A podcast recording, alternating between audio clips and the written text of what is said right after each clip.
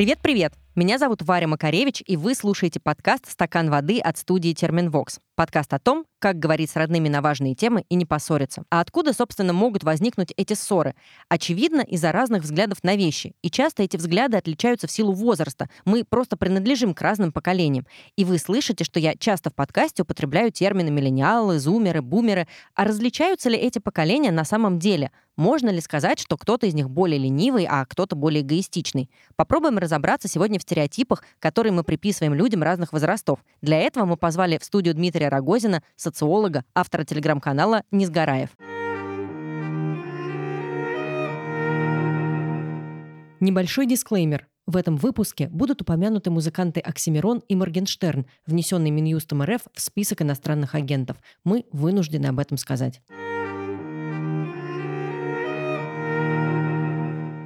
Дмитрий, добрый день. Добрый день. Мы сегодня, конечно же, поговорим про теорию поколений, но это будет чуть позже, а хотела бы начать я с темы, которая, наверное, сегодня даже чуть больше на слуху, чем теория поколений. Это эйджизм, или, проще говоря, дискриминация по возрастному признаку. Кто сегодня чаще является жертвой вот этой стигматизации? Молодые или пожилые? Я думаю, и тем, и другим достается. Молодые просто более адаптивны, легче это переносят, потому что они а, могут чаще воспринять это через смех, а пожилым посложнее. И, может быть, поэтому мы чаще видим и слышим сейчас, к счастью, кстати, разговоры об эйджизме в отношении пожилых. А для меня молодые, кстати, это не до 35 лет. То есть, а У а вас там... какая градация? Давайте да, сразу оговоримся. Лет до 45. Ой, я согласна. У, у научных сотрудников, тем более, там у нас академики становятся в 70. Молодым тоже очень сильно достается. А вот признаки эйджизма, как правило, проявляются я бы сказал так, в двух сферах более, э, более ярко. Это в работе, то есть в занятости, и учеба. В занятости э, таким институциональным признаком эйджизма принятие на работу при условии трехгодичного опыта работы. Ну и понятно, что здесь все выкручиваются как хотят. В России это не принято выкручиваться. У нас все же на связях так и стоит. То есть кто-то кого-то порекомендовал, глаза закрыли. Но вот эта институциональная рамка общепринятая, что там опыт работы обязателен, но мы берем там на вакансию какого-нибудь там младшего помощника, младшей домохозяйки какой-нибудь. То есть вот это э, как бы чистый эйджизм. В эту же сторону, если взять людей постарше, среднего возраста, все-таки это я так утрирую, то эйджизм проявляется в образовании, когда говорят, вот мы проводим сейчас летнюю школу, набираем студентов, возраст до 35 лет а, и, и так далее. Когда начинаешь говорить, от чего там 36 или 37, ну, они уже более грамотные. Что это за такой скачок грамотности в один год? Вот вам еще один сильнейший эйджизм. А в бытовой части эйджизму очень сильно подвергаются, конечно, здесь не нужно душой даже кривить, это девушки-женщины. У нас эйджизм с таким, э, с явным, с гендерным перекосом. Он э, проявляется в этих милых комплиментах. «Ой, как молодо ты выглядишь, а я бы тебе не дал и 35». То есть это все как бы производится очень хорошо, и все улыбаются, и даже э, говорят спасибо, и мы на эту ловушку попадаем, поскольку это уже такие стигматы привычные, то есть это клишированные стигматы. Мне кажется, многие даже не воспринимают это как что-то неправильное. Так вот, когда мы говорим об эйджизме, это именно тот феномен, который не воспринимается. То есть эйджизм живет только тогда, когда он не рефлексируется, когда человек не задумывается над тем, что происходит. Именно на, на этом основании, допустим, была дискриминация довольно долго в России мигрантов, когда там сдам квартиру только русским. Даже не понимали, что за этим стоит, ну, вообще-то не то, что даже пренебрежение к другим национальностям, а унижение собственной национальности. Вот точно так же и с возрастом. К сожалению, эйджизм приводит э, к той самой дискриминации, поэтому это называется дискриминационная практика. И она связана вот с внутренними ограничениями, потому что если мы возьмем вот эти пословицы по поводу молодо, не молодо выглядишь, а они же приводят к тому, что женщина э, замечает там морщинки или там целлюлит или еще какие-то вещи, а, изменения в своем теле, начинает стесняться, не выходить на улицу, не смотреться в зеркало, то есть вот и такие вещи. Это очень хорошо диагностируется То есть мы спрашиваем, допустим, в наших опросах бабушек, там, когда вы последний раз в зеркало смотрелись? Или там, когда вы последний раз покупали себе нижнее белье? Она говорит, ну, лет 20 назад. И ты вздыхаешь очень сильно. А она говорит, а зачем? То есть, ну вот я как-то усохла вся, мне то белье, бельишко осталось, да и так. Да, ну и ерунда это все. То есть не нужно это вообще ничего. Эйджизм, с одной стороны, вот тот, который вызывает сопротивление, то есть если там женщина или мужчина начинает возмущаться и так далее, это не самое страшное. Потому что когда возникает сопротивление, какой-то скандал, напряжение социальное, еще журналисты подхватят, и это уже будет как-то раскрываться. А вот эйджизм, когда человек проглатывает это и считает как само собой разумеющееся, он и приводит к самому большому социальному заболеванию, самой большой социальной болезни, которая фиксируется не только и на... У нас это одиночество. То есть человек считает, что он свою жизнь уже прожил, то есть ничего не надо. Причем это он может считать не обязательно 85 лет. Это он может начать считать и в 35. И в России э, очень многие ставят на себя крест такое магическое число в 45. Я не готова пока. Да никто не готов. Но это безумие просто. А с чем это связано? Это связано, э, что мужик непотребно пьет, что внучки родились или внук родился. И женщина считает, что ну уже все. То есть вот это вот мучиться с ним, еще про какой-то секс с этим бедолагой, да уснул на диване, и бог с ним. И слава богу. Есть ли какие-то замеры, какие-то исследования, по каким признакам эйджизм проявляется больше всего? Это именно физические какие-то критерии, это внешность, или это умственные способности, или это какие-то таланты и умения? Нет, это проявляется именно в каких-то и, ну, с одной стороны, институциональных практиках, но институты, мы их понимаем немножко шире. Это не просто там э, занятость, работа, там обращение куда-то, может быть и институт семьи. То есть вот эйджизм, ну, он как вирус, он тотален. То есть э, нельзя сказать, что там по одежде там не одевайся. То есть если, если кто-то обращает внимание, допустим, на женщину, а я не случайно об этом говорю, что есть у нас эйджизм скошенный. Что ты оделась как-то не так? Ну, яркие цвета, ну, ну как бы нехорошо, но ты же бабушка. Это значит, ты вдруг другом тоже будет, что, ну, что ты прыгаешь, а что ты смеешься. Эйджизм надо искать во всевозможных парадоксах. Эйджизм очень часто проявляется в таком, я боюсь сказать, вежливом поведении, а в таком обращении, которое носит э, элементы канцелярита. Ну, типа, вместо того, чтобы сказать э, старик, сказать пожилой человек, должен там чего-то там и так далее. И вот, вот эта вежливость напускная, человеку, который, ну, привык как-то э, общаться открыто, просто, то есть с плеча, и вот тут начинаются вот э, такие разговоры. Я в большей степени имею в виду службы социальной защиты или там начисление пенсии, там или еще что-нибудь такое. Вот э, та самая поддержка государства, которая должна поддерживать. А на деле человек заикается, он чувствует, что он ну, не может с этим другим разговаривать. И этот другой, который, в общем-то, должен прийти моложе и смышленнее, и образованнее, который должен прийти и поддержать, он для старика становится чужим потому что он не поддерживает, а указывает на то, что ну ты даже два слова не можешь связать, косвенно, что ты, ну, свое а я отжил, я даже с ним общаться не могу.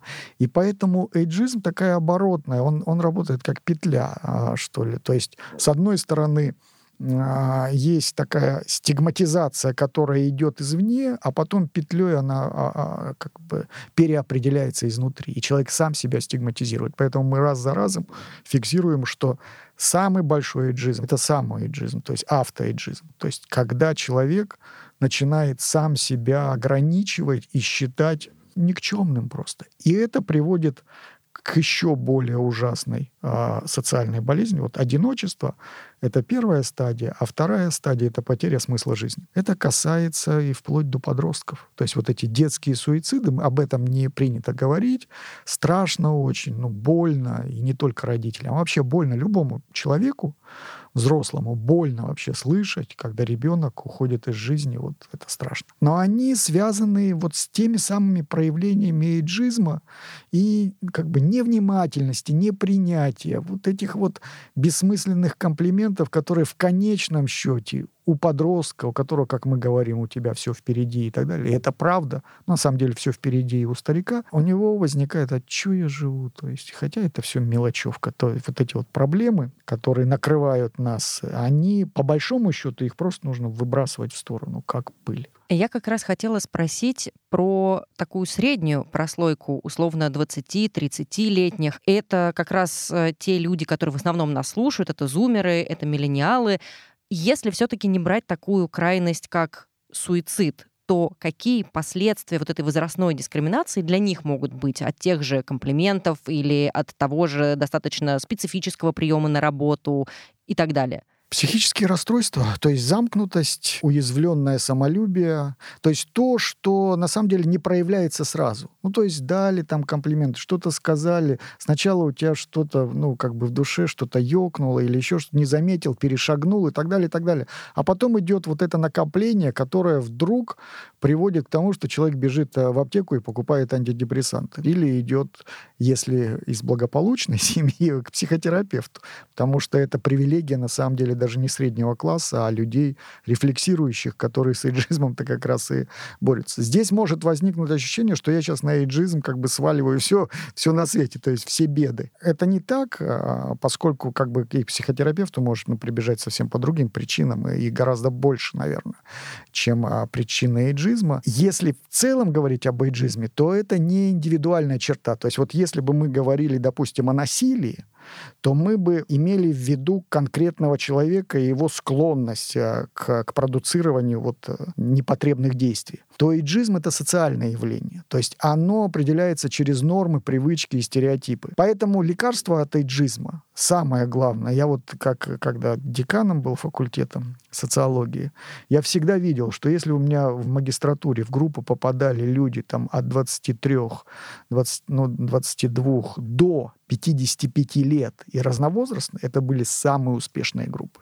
Потому что они как бы взаимно обогащали друг друга. Понятно, что возраст не дает никаких привилегий, но вот этот взгляд, не только связанный с опытом, но и возрастными различиями, позволяет и четче формулировать вопросы, и гипотезы, и жестче задавать вопрос, и при этом не уходить в конфликт, именно когда разновозрастные группы. Точно так же, как э, ну, давно уже известно, что лучшее образование идет в смешанных по гендеру группах, а когда она смещается в какую-то одну сторону, возникают дисфункции по передаче опыта.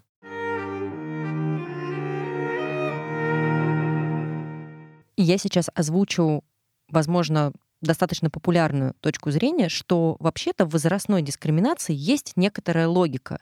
Ведь сложно поспорить с тем, что действительно у 23-летнего меньше опыта, чем, например, у 38-летнего.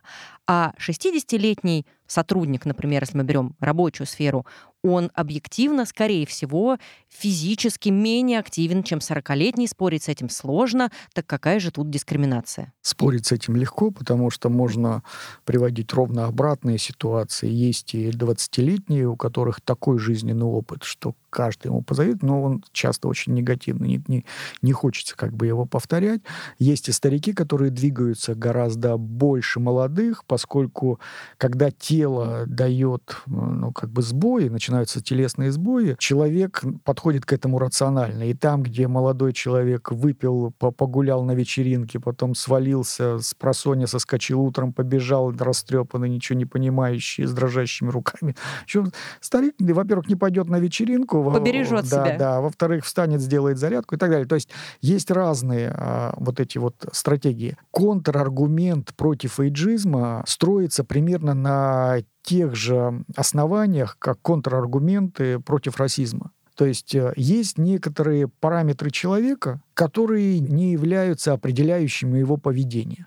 Вот точно так же, как много лет назад было нормально сказать, вот этот негр, вот он пусть на плантации работает. Или вот что там эти черные э, вдруг вышли. То сейчас это не то, что даже вызывает отторжение, ну даже уже неловкость. Ну то есть ты, если ты так говоришь, что-то с тобой не в порядке, скорее всего, психиатра к тебе вызовут, а не, не, не к другим людям. Точно так же к гендеру. С гендером же уже справились более-менее. То есть... У нас как раз недавно был выпуск про феминизм, пока еще все-таки не до конца нет, справились. Нет, публично. То есть уже, как, вот э, смотрите, здесь в чем разница между эйджизмом с тем, что когда начинается какие-то притеснения женщин, как правило, особенно после МИТУ, но и вот всех этих движений, как правило, возникает публичный резонанс. То есть эта дискриминация замечается, она видима уже сейчас, ее диагностируют, и даже те, кто дискриминирующие люди, маскулинные мужички, которые считают, там, если не, не бьешь, то не любишь и так далее, они все равно уже отдают себе отчет, что что-то не так в их поведении и бравируют им то с эйджизмом сложнее. То есть э, зачастую даже не приходит осознание того, что та депрессия, в которую попадает человек, связана именно с тем, что он последовательно становится жертвой эйджизма, то есть жертвой тех, кто практикует эйджизм. Причем а, эти практикующие могут быть самыми близкими людьми, членами семьи. Самый яркий пример эйджизма, когда, допустим, любящая дочка говорит своей маме, слушай, мам, ну что ты двигаешься, сиди в кресле, то есть смотри телевизор, ты уже наработалась, ну отдыхай. И, и всячески. Вот мама раз соскочила что-то, нет, сиди. Соскочила, сиди. А потом она не соскочит, она будет сидеть. И вот непонимание того, что для человека любого возраста очень важно быть востребованным, включенным в взаимоотношения, важно отдавать а принимать, наверное, даже в меньшей степени, потому что люди у нас вот такие социальные существа. Вот неосознание, непонимание этого и формируют специфические особенности, и в России не только по отношению к тому, что эйджизм там у нас пока что процветает. Мне очень понравился пример и поскольку действительно наш подкаст, он в большей степени про отношения родителей и, как мы здесь говорим, взрослых детей, мы, конечно же, часто употребляем термины типа миллениалы, зумеры, бумеры и так далее. И тут э, хочется спросить вас про теорию поколений. А если коротко, что это за теория, насколько она действительно, как говорится, имеет место быть и решает ли она какие-то задачи с точки зрения социологии? Такой теории нет. Есть наборы теорий. Обычно к Мангейму там отсылают, но его уже давно забыли все. Скорее мы ведем речь о таких поп-теориях или возможности как-то наблюдать э, за происходящим, связанным с какими-то знаковыми периодами времени или событием. Именно так возникают и зумеры, и миллениалы. То есть вот э, то, что мы переживаем сейчас, это то, что чиновник бы сказал цифровой трансформации. Да? Она изменила мир, и действительно люди, то есть дети в данном случае, которые вошли и прошли всю свою социализацию уже с гаджетами, то есть поколение со склоненной головой, то есть вот э, идущее постоянно, не отвлекающееся от этого телефона и потерявшее на самом деле границы между онлайн и офлайн, потому что их нет уже сейчас. Этот мир он стал единым, то понятно, что это формируется определенный э, образ жизни. Но в этот образ жизни может попасть человек и из другого поколения. Этого не происходит, как правило, и именно поэтому мы можем начать говорить о поколениях. Но в большей степени я бы говорил о поколениях, это мое личное мнение, скорее как о номинальных группах, а не о реальных каких-то практиках ведения там, той или иной жизнедеятельности. То есть, с одной стороны, да, образ жизни, а, он складывается складывается, исходя из того, когда ты социализировался. Поколение ведь складывается именно вот в возрасте где-то значимые параметры, где-то от 15 до 25 лет, вот когда идет такое принятие социальных норм, понимание себя, и можно за этим наблюдать процессом и смотреть различные зависимости выявлять. Но, как правило, при таком подходе всегда остается открытым вопрос, на него так толком никто и не может ответить, хотя постоянно пытается. Вопрос примерно такой, а действительно ли это поколенческие различия или возрастные? А это различия, которые мы наблюдаем, связаны с тем, что человек просто еще не перешел в другую страту возрастную, или это тянется с поколением. И мы видим постоянное опровержение теории поколений. Например, почему так происходит, что а, пожилые люди, которые даже раньше там увлекались битлами, там, я не знаю, хард-роком и так далее, вдруг в пожилом возрасте довольствуются какой-нибудь поп-мелодией прошлого. Хотя в прошлом они его не слушали, они были такие же азартные, молодые, ходили в клешах там и так далее. Вы Поч... сейчас описываете мою маму вот в части битлов, клеши и всего вот этого. Почему это происходит? То есть почему вдруг сглаживаются эти вещи? И, кстати, вполне возможно, что одной из причин является эйджизм. То есть э, как бы понимание того, что ну не потребно. Ну вроде как развлекались и так далее, но это моло, молодо, зелено. А сейчас включу-ка я ретро-напевы, и будет да. мне хорошо. Льва Лещенко включу и буду под него мотать головой. Все-таки разница в в возрастных группах, она, очевидно, есть. Да, другой вопрос, эм, почему она есть? Вы сказали, что очень важен вот этот возраст формирования человека, да, где-то там с 15 лет, насколько внешние события, то, что происходит в мире, влияет в этот момент. То есть нам важно учитывать, что происходило на фоне, какие-то войны, экономические кризисы, развитие технологий, что из этого в копилочку будет в существенный вклад вносить? Да все будет вносить вклад. Вот если мы говорим про Россию, там, то у нас вообще нет периода, когда мы а, отдыхаем? Где, где можно было бы говорить о благополучной какой-то жизни, поэтому у нас каждому поколению достается, и каждый раз, как бы, когда человек уже взрослеет, переходит вот в возраст а, медленного думания и рассмотрения своей жизни на некоторой дистанции, каждый раз вздыхает и говорит, ну, вроде тяжело мы жили, но сейчас-то что-то совсем как-то. Конечно же, внешняя среда влияет на человека, влияет на человека раньше в большей степени круг чтения, сейчас круг общения, то есть вот это мультимедийный контент, который он потребляет. Но влияние то, что называется пропагандой, пиаром и так далее, оно сильно переоценено. А все же человек воспринимает вот фон событий, которые происходят вокруг него, и интерпретация этих событий, поскольку мы должны говорить, что современный человек все-таки больше живет в мире интерпретации, нежели того, что происходит здесь и сейчас с ним. Он очень сильно опосредован значимыми другими. Пол Лазерсфельд их называл носителями, лидерами мнений на них было построено как раз изучение вот public opinion как, как, таковое. То есть, другими словами, интереснее, если мы, и, и может быть продуктивнее, эвристичнее, если мы рассматриваем разницу поколений, смотреть на не столько кумиров, то есть кумиры это обычно, ну, что это? Это атрибуты подросткового возраста, они быстро уходят. Сколько значимых людей, то есть к, с кем соотносится собственное мнение и как интерпретируется этот мир. Эти значимые люди могут выходить и в институциональные форматы. Поэтому не лишен смысла вопрос о том, как человек относится к Путину, допустим. Не лишен в этом контексте, поскольку Путин у нас уже давно перестал быть человеком. Он у нас медиа-личность или даже институт.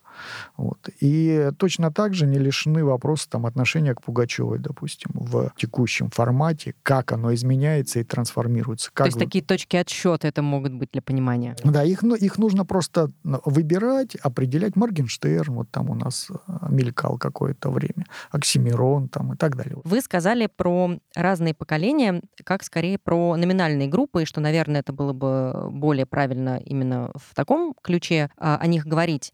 И у меня здесь возникает еще один вопрос. Ну вот условно есть миллениалы. Вот по всему миру это одна и та же какая-то возрастная группа, но при этом, наверное, мы же должны держать в голове, что миллениал в США где-нибудь э, не знаю, в Миннесоте, и миллениал в Ростове-на-Дону, это, наверное, два каких-то разных миллениала.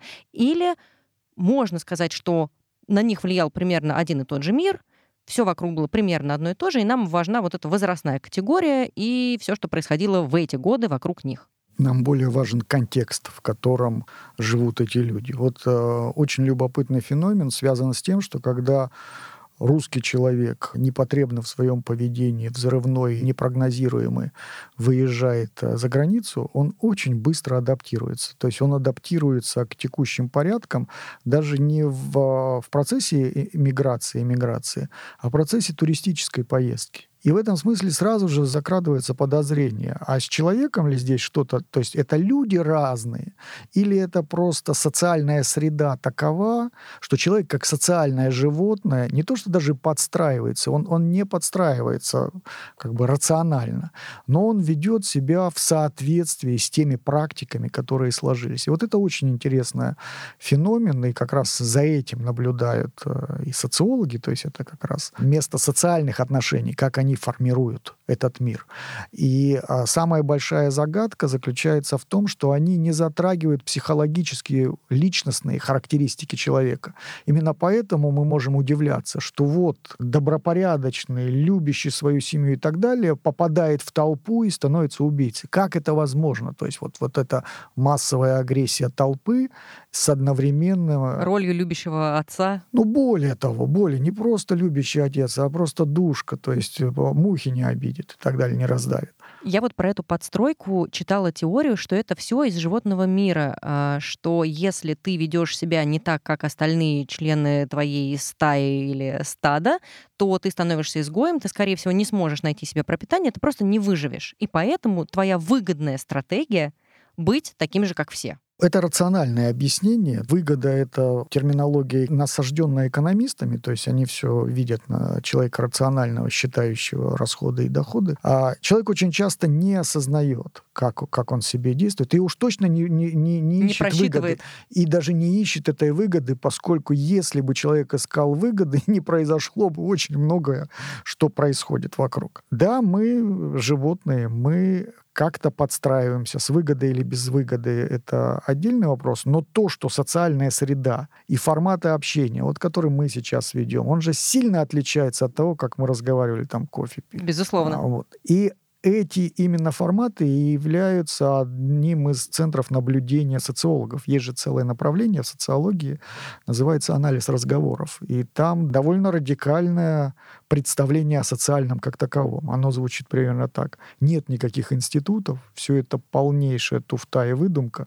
Есть только разговор. И в разговоре, в коммуникации, в общении мы видим, наблюдаем здесь и сейчас инситу социальное. Поэтому, если мы смотрим с этой позиции, конечно же, самый большой медиум а, поколенческий — это язык, как он трансформируется. Язык в широком смысле слова, как семиотическая система, поскольку туда могут попадать и видео, и аудио, аудио и вот все знаки, которые мы считываем. Все, чем мы можем объясниться. Да, именно поэтому и на Западе, да и у нас уже так популярен дискурс-анализ. Это же не, не просто там подсчет слов или там семиотических каких-то кодов и так далее. Это некоторый взгляд на социальное, как на языковую систему, которая воспроизводит себя и трансформирует людей. Вот вы переехали, начали говорить на английском, и вы поменялись. То есть, причем поменялись не постепенно, а вот прямо вот приехали и стали очень вежливым человеком. Попробуйте-ка вы в России через каждое слово говорить «пожалуйста».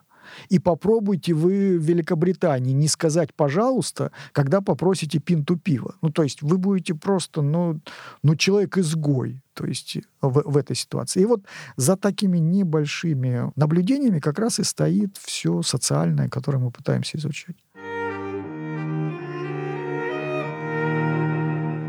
Разумно ли говорить про какие-то поколенческие характеристики и пытаться описывать вот эти разные возрастные группы, говоря о них, что, например, условно сейчас миллениалы более ленивые, а зумеры более талантливые, а, не знаю, бумеры еще какие-то. Потому что похоже немножечко, знаете, на гороскопы. Вот овны должны быть упертыми, девы надежные, там, не знаю, тельцы семейные, как будто тебя пытаются вписать в какую-то группу, говорят, ну все, ты миллениал, ты вот такой. Почему пытаются? Мы сами пытаемся, нам же нравятся гороскопы. Хорошо так почитать Удобно с утра. очень.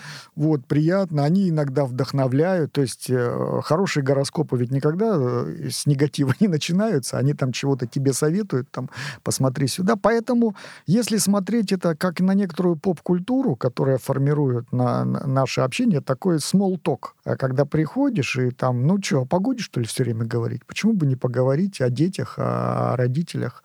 Отцы и дети не перечитать Тургенева, да? Поэтому в этом я не вижу никакой ни, ни проблемы, ни беды.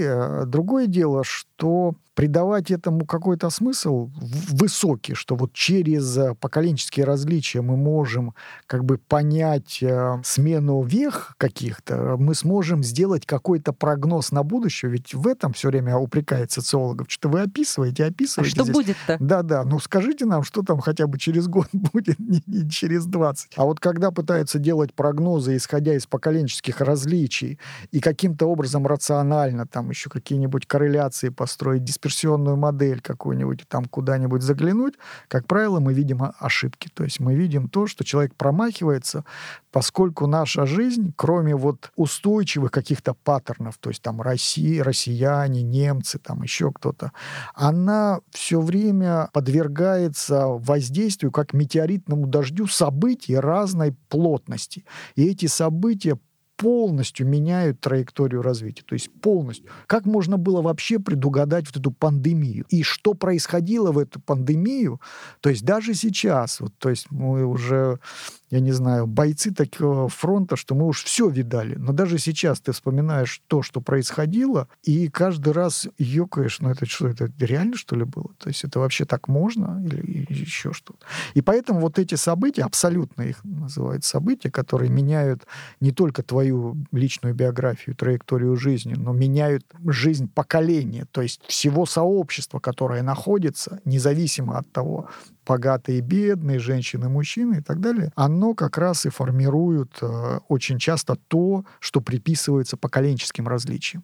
То есть формируют вот эти страхи или ожидания, опасения, предубеждения, что вот так можно делать, так нельзя, хотя очень часто за этим можно или нельзя стоят конвенциальные какие-то договоренности, основанные вот на этом огромном негативном или позитивном событии. Ну, Олимпиада 80 отличное позитивное событие, которое сформировало целую плеяду вот, а, людей, э, погруженных в культуру. Да и какую плеяду людей? Дети родились из этой культуры. То есть у нас э, сколько было межнациональных браков после 80-х годов. Давайте немножко попробуем пофилософствовать. Достаточно очевидно, и я это уже на протяжении двух сезонов нашего подкаста наблюдаю, что людям разного возраста бывает достаточно сложно понять друг друга. А вот почему так происходит? Есть ли какой-то ключевой критерий, по которому мы, мы, взрослые дети, расходимся с нашими родителями?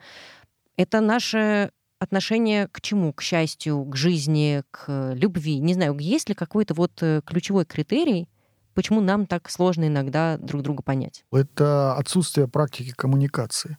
То есть есть некоторые нормы, то есть вот родители, которые считают, что ну о чем-то с детьми не надо разговаривать, а вот об этом надо. Они берут на себя роль родителей и начинают вот разговаривать так, как надо. В этом ничего плохого нет. Но если нет других практик общения, смешанных групп, если разговоры построены только в определенном модусе, ну, допустим, я разговариваю с людьми младше меня на 20-30 лет, только в модусе воспитательной работы. И причем такой близкой. А с чужими нет. Но это же чужой ребенок, что я там к нему буду подходить. И в этом смысле атрофируются абсолютно практики речи практики взаимодействия, а значит и понимание просто другого человека. Если не общаешься, то откуда может взяться это понимание? И человек начинает жить вот на этих островках. А, э, не то, что мы не замечаем людей других возрастов, но это было бы безумием, особенно горожане. Мы всех их видим, правда, в разных пропорциях тоже нужно заметить. Но активное взаимодействие у нас очень купировано. То есть мы взаимодействуем только в определенных контекстах. И как только возникает другой чуть контекст, ну то есть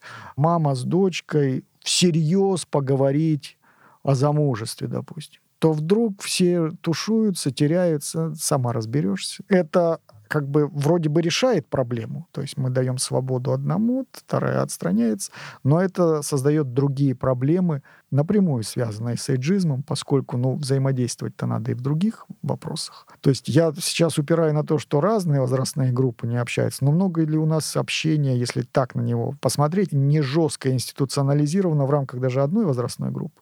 То есть у нас вот, ну, как бы, вот трагедия мужчин, допустим, я все о женщинах говорил, но мужики-то страдают не меньше. Когда выходят на пенсию, в чем трагедия заключается? Что он вдруг осознает, что у него нет даже ни малейшего повода, чтобы пообщаться со своими сотрудниками, то есть коллегами по работе.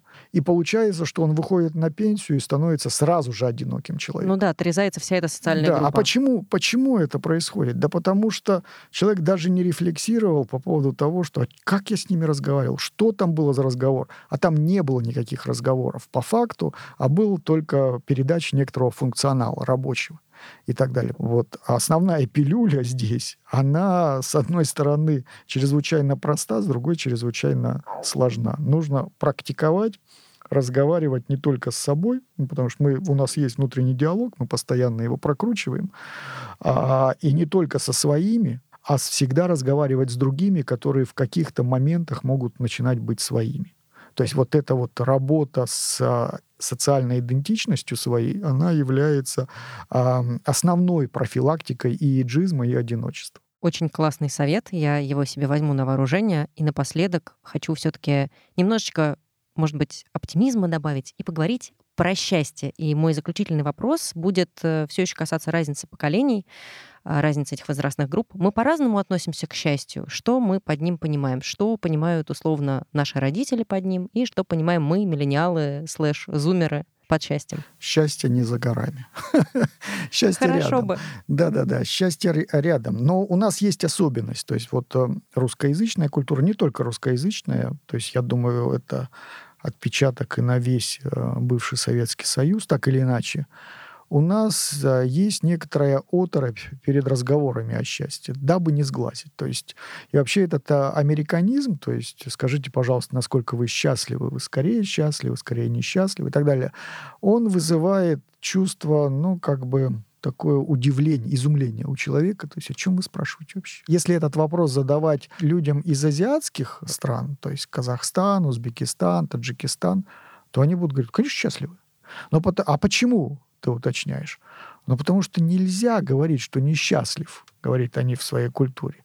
Потому что, конечно же, на все воля Аллаха. Но, в общем-то, вот так унывать, так и будешь несчастным. У нас по-разному. То есть я вот то, что я говорил, я пытался показать, что счастье — это довольно сложный конструкт, хотя о нем там с древ... не какой древней Греции, с древнекитайских времен а, только ленивый философ не говорил, да и ленивый тоже постоянно. Есть счастье в себе, то есть вот счастье как таковое, и счастье для себя и для других.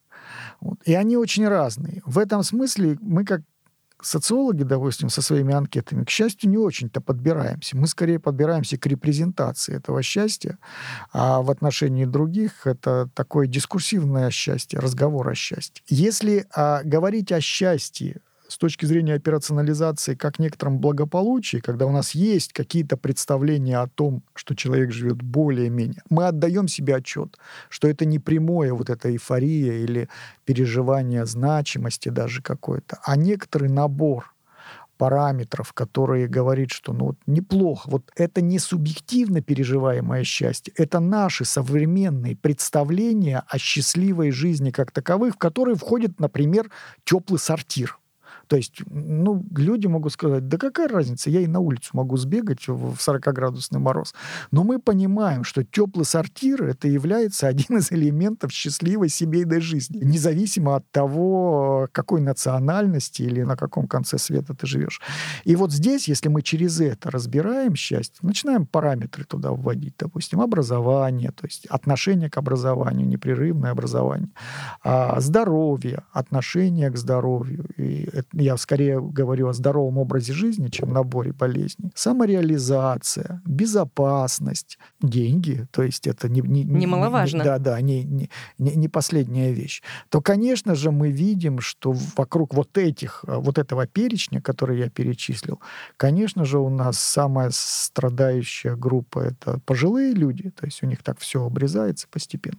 Но удивительно заключается в том, что вот это вот линейное убывание счастья не происходит, поскольку действительно самая ущемленная и дискриминируемая группа сейчас в России — это не пожилые люди, а это люди где-то от 50 до 65 лет, так называемое поколение сэндвич, где давление со всех сторон, где есть еще силы но нет соотнесения их со своими возможностями, где дети поджимают и старики. У нас про это был недавно да. отдельный выпуск со Светланой Комиссарук. Кто еще не послушал, можете послушать, как раз про это очень подробно там говорили. Вот. А если про эйджизм, то, конечно, наверное, в России самые э, счастливые возраста — это где-то там в медиане 35 лет и где-нибудь 75. В 35 там то, чему приписывается как раз кризис среднего возраста, это одновременно является и такое освобождение от э, привычек, привязанности и так далее. И то же самое в 75 происходит.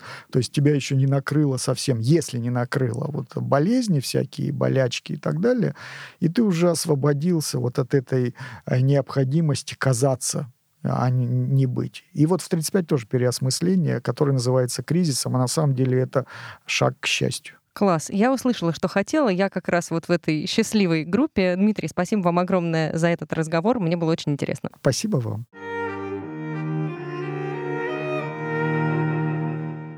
Это был подкаст «Стакан воды» от студии Терминвокс. Как всегда, наш подкаст выходит по пятницам на всех платформах. Слушайте, где вам удобно. Soundstream, Apple подкасты, Google подкасты, CastBox, Яндекс.Музыка и даже YouTube. И делитесь понравившимися выпусками с друзьями и родными. И, конечно же, подписывайтесь на наши соцсети, например, на наш телеграм-канал. Там выходят наши авторские колонки, анонсы выпусков, и там можно пообщаться с нами напрямую в комментариях и даже предложить темы для выпусков. Ссылка на канал будет в описании, не забудьте на нее нажать. И ставьте нам лайки там, где вы нас слушаете. Это дает нам понять, что все, что мы тут делаем, не зря. А еще заходите в соцсети нашей студии Терминвокс, чтобы следить за другими проектами студии и за жизнью команды. И не забывайте пить водичку. Пока-пока!